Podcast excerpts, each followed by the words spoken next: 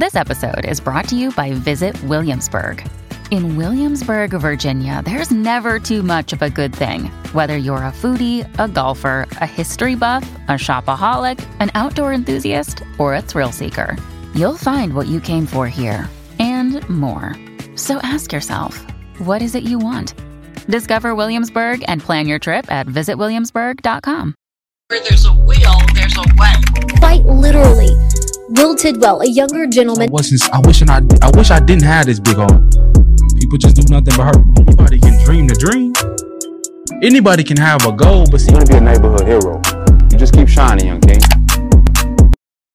Hey, what's going on, man? This is Will Zee Tidwell with Speak Up Zee, and you are now tuned in to another episode of Zee Speaks, the podcast where we talk about real things, sometimes with real people, everything from life to business to uh, community and everything else in between. This is the podcast where we talk about it.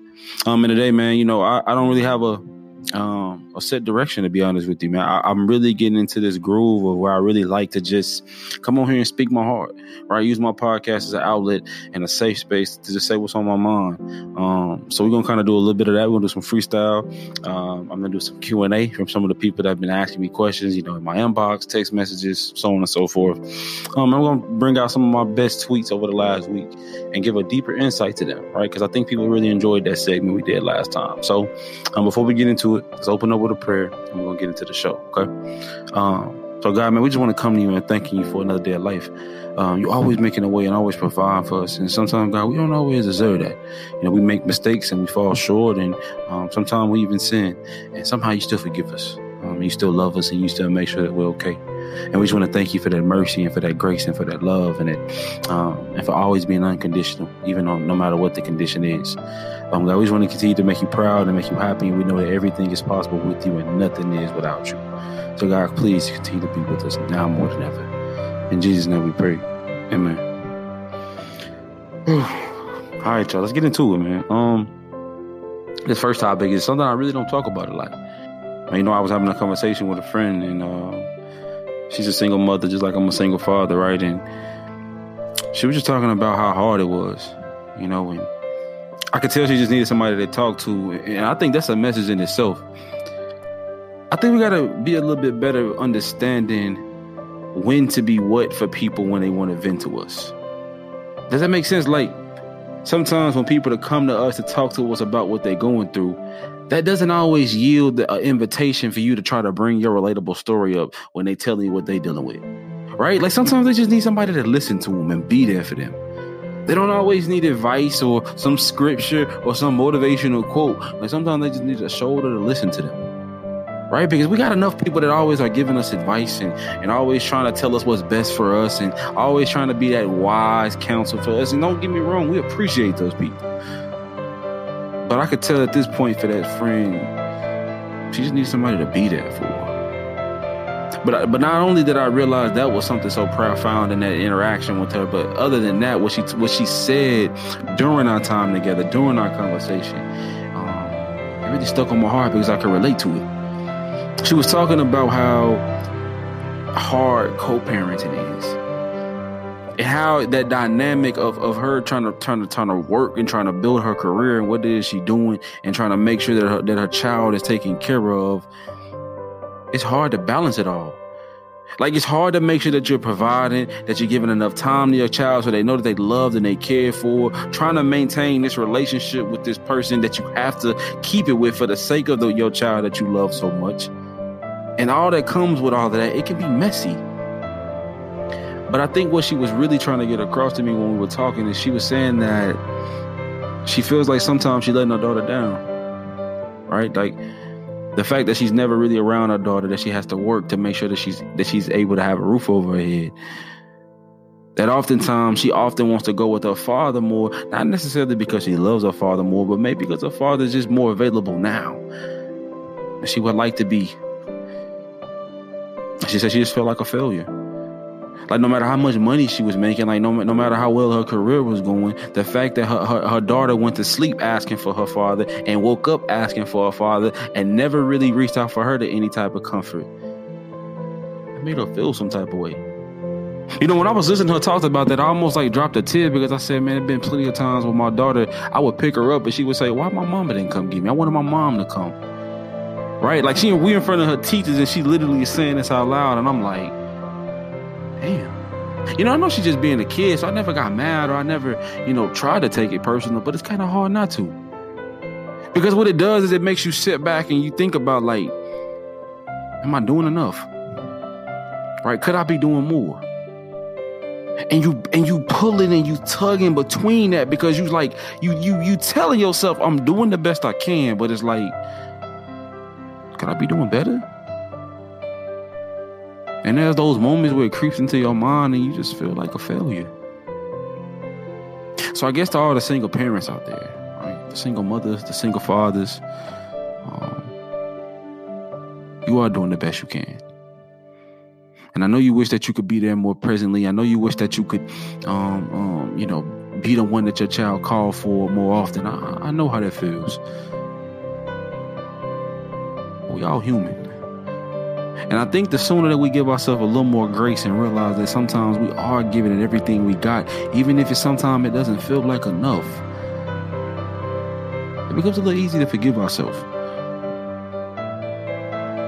Now, if you are one of those people that feels like you could be doing better and there is an area that you may be lacking in, I feel like we all are. Once you've acknowledged that, then try your best to fix it. But what I'm really saying is don't beat yourself up for just being human. Because no matter how, no matter who tries to make it seem like they got this life stuff figured out, right? Like it's so perfect. No matter how many pictures they post, I don't care how many posts they make, looking like a happy family, man. Nobody really got this thing figured out. You're doing the best you can.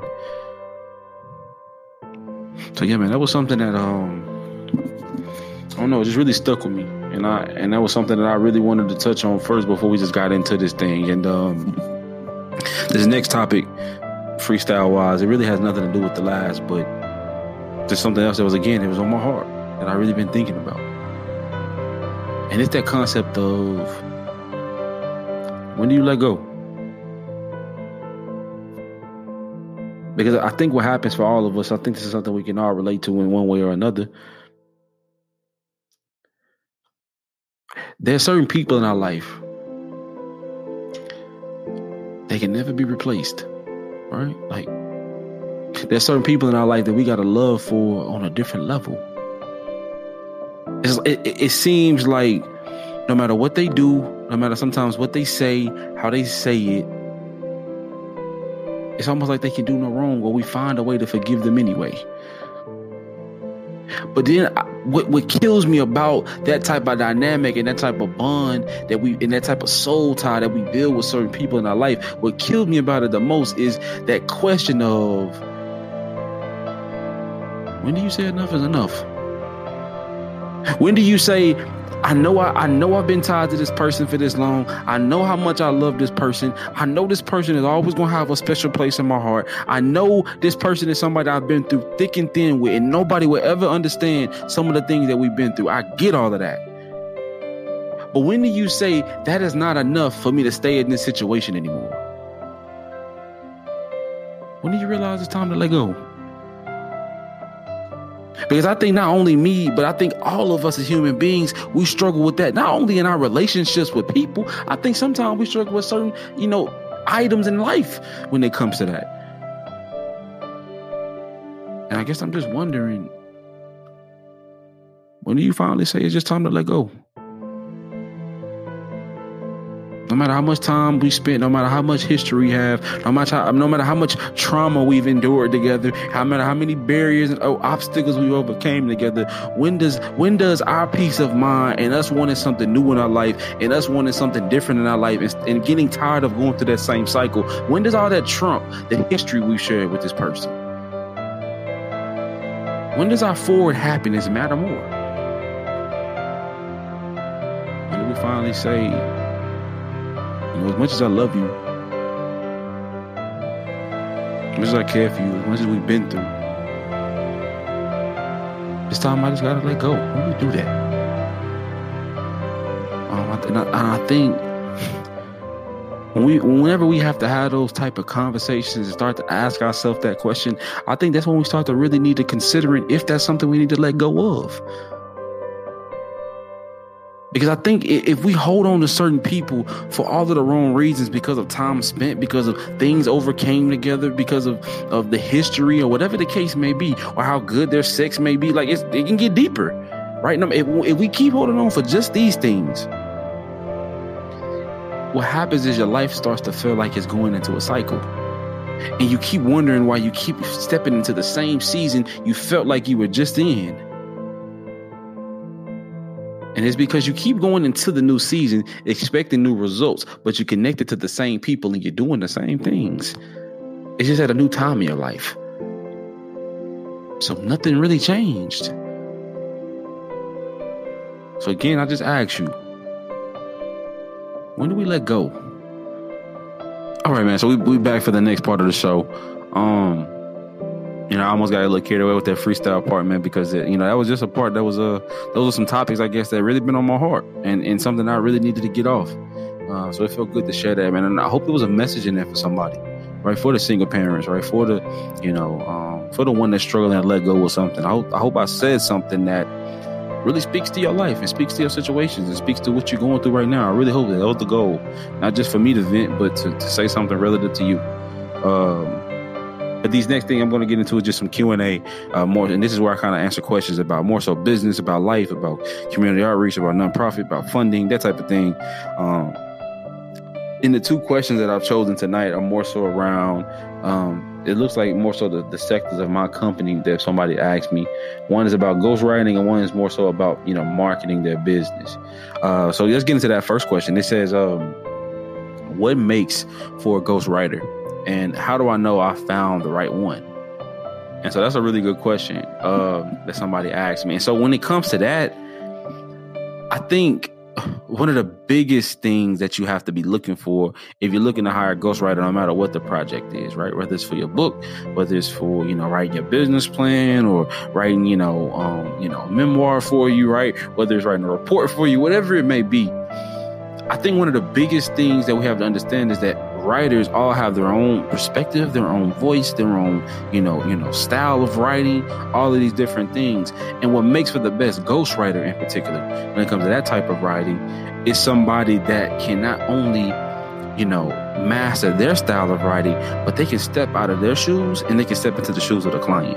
Right. So they under so so when you're when you're hiring somebody to write something for you, make sure they understand your voice right? Make sure they understand your perspective things. Make sure they understand your point of view and how you look at things. And it really feels like something that you would actually want to say and convey to the world, whatever they're writing. Because if not, you're gonna feel you're gonna feel like you're saying somebody else's words literally, right? And, and, it's already one thing to have a ghostwriter for you, which they're very convenient, you know, and, and a lot of people need us, but make sure that they're doing a great job at embodying who you are and, and, it feels like something authentic that's coming from your heart. And they do a great job of getting that out of you and sharing that message with the world and just polishing it. Because a ghostwriter is never supposed to put things into his own words. He's supposed to be able to ask the right questions, say the right things to pull out your message out of you and just share it in a more polished way. Right? So make sure he's doing that. And if he's not, he may not be the person for you for whatever you're trying to accomplish with that writer. So I hope that really answered your question. Um, next question. This is more so her just kind of breaking down her issue though. She was just saying, Zee, I'm having a hard time marketing the different parts of my business. I have so many layers and I'm just trying to figure out how to go about marketing it. And and one of the biggest things that I will tell her is, you know, first of all, I want to know what are the sectors of that company right? So I don't know hers, but an example, one of my clients, her, her sectors are um, fashion, publishing, and life and business coaching, right? So now that, so once I understood that those were the sectors of her company that we had to build around, what I did was I said, we're going to build you content types or, you know, content personas, so to speak. So we always have something to stem from. For example, if I know one of the big the parts of her business is business and life coaching, then we need to have a Q&A style type of content that you do where you just pull in questions from your audience, similar to what I'm doing right now and you just give them your expertise on business and on life right? Because what it does, not only does it create content, but it is establishing her expertise.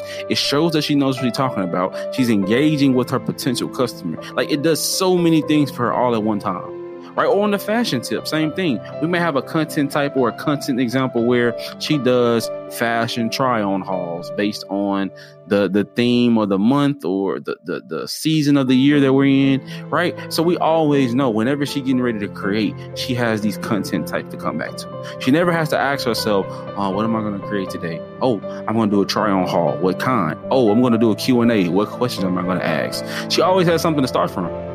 So first, I would tell you to understand truly what the sectors of your company are, and then after that, build content types around those sectors.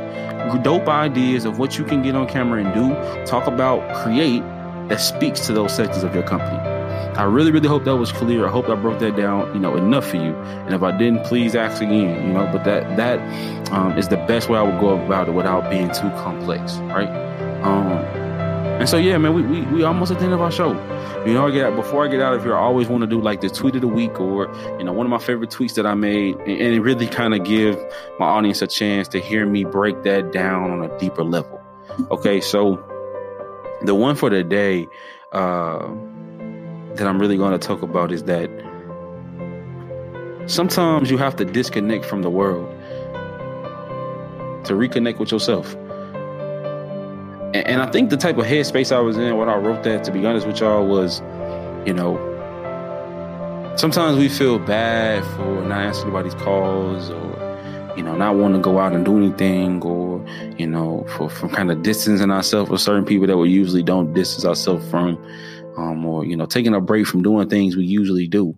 But I think sometimes, y'all, just life itself can do so much to drain us and pull us down to where sometimes, man, you just gotta disconnect and step back from everything.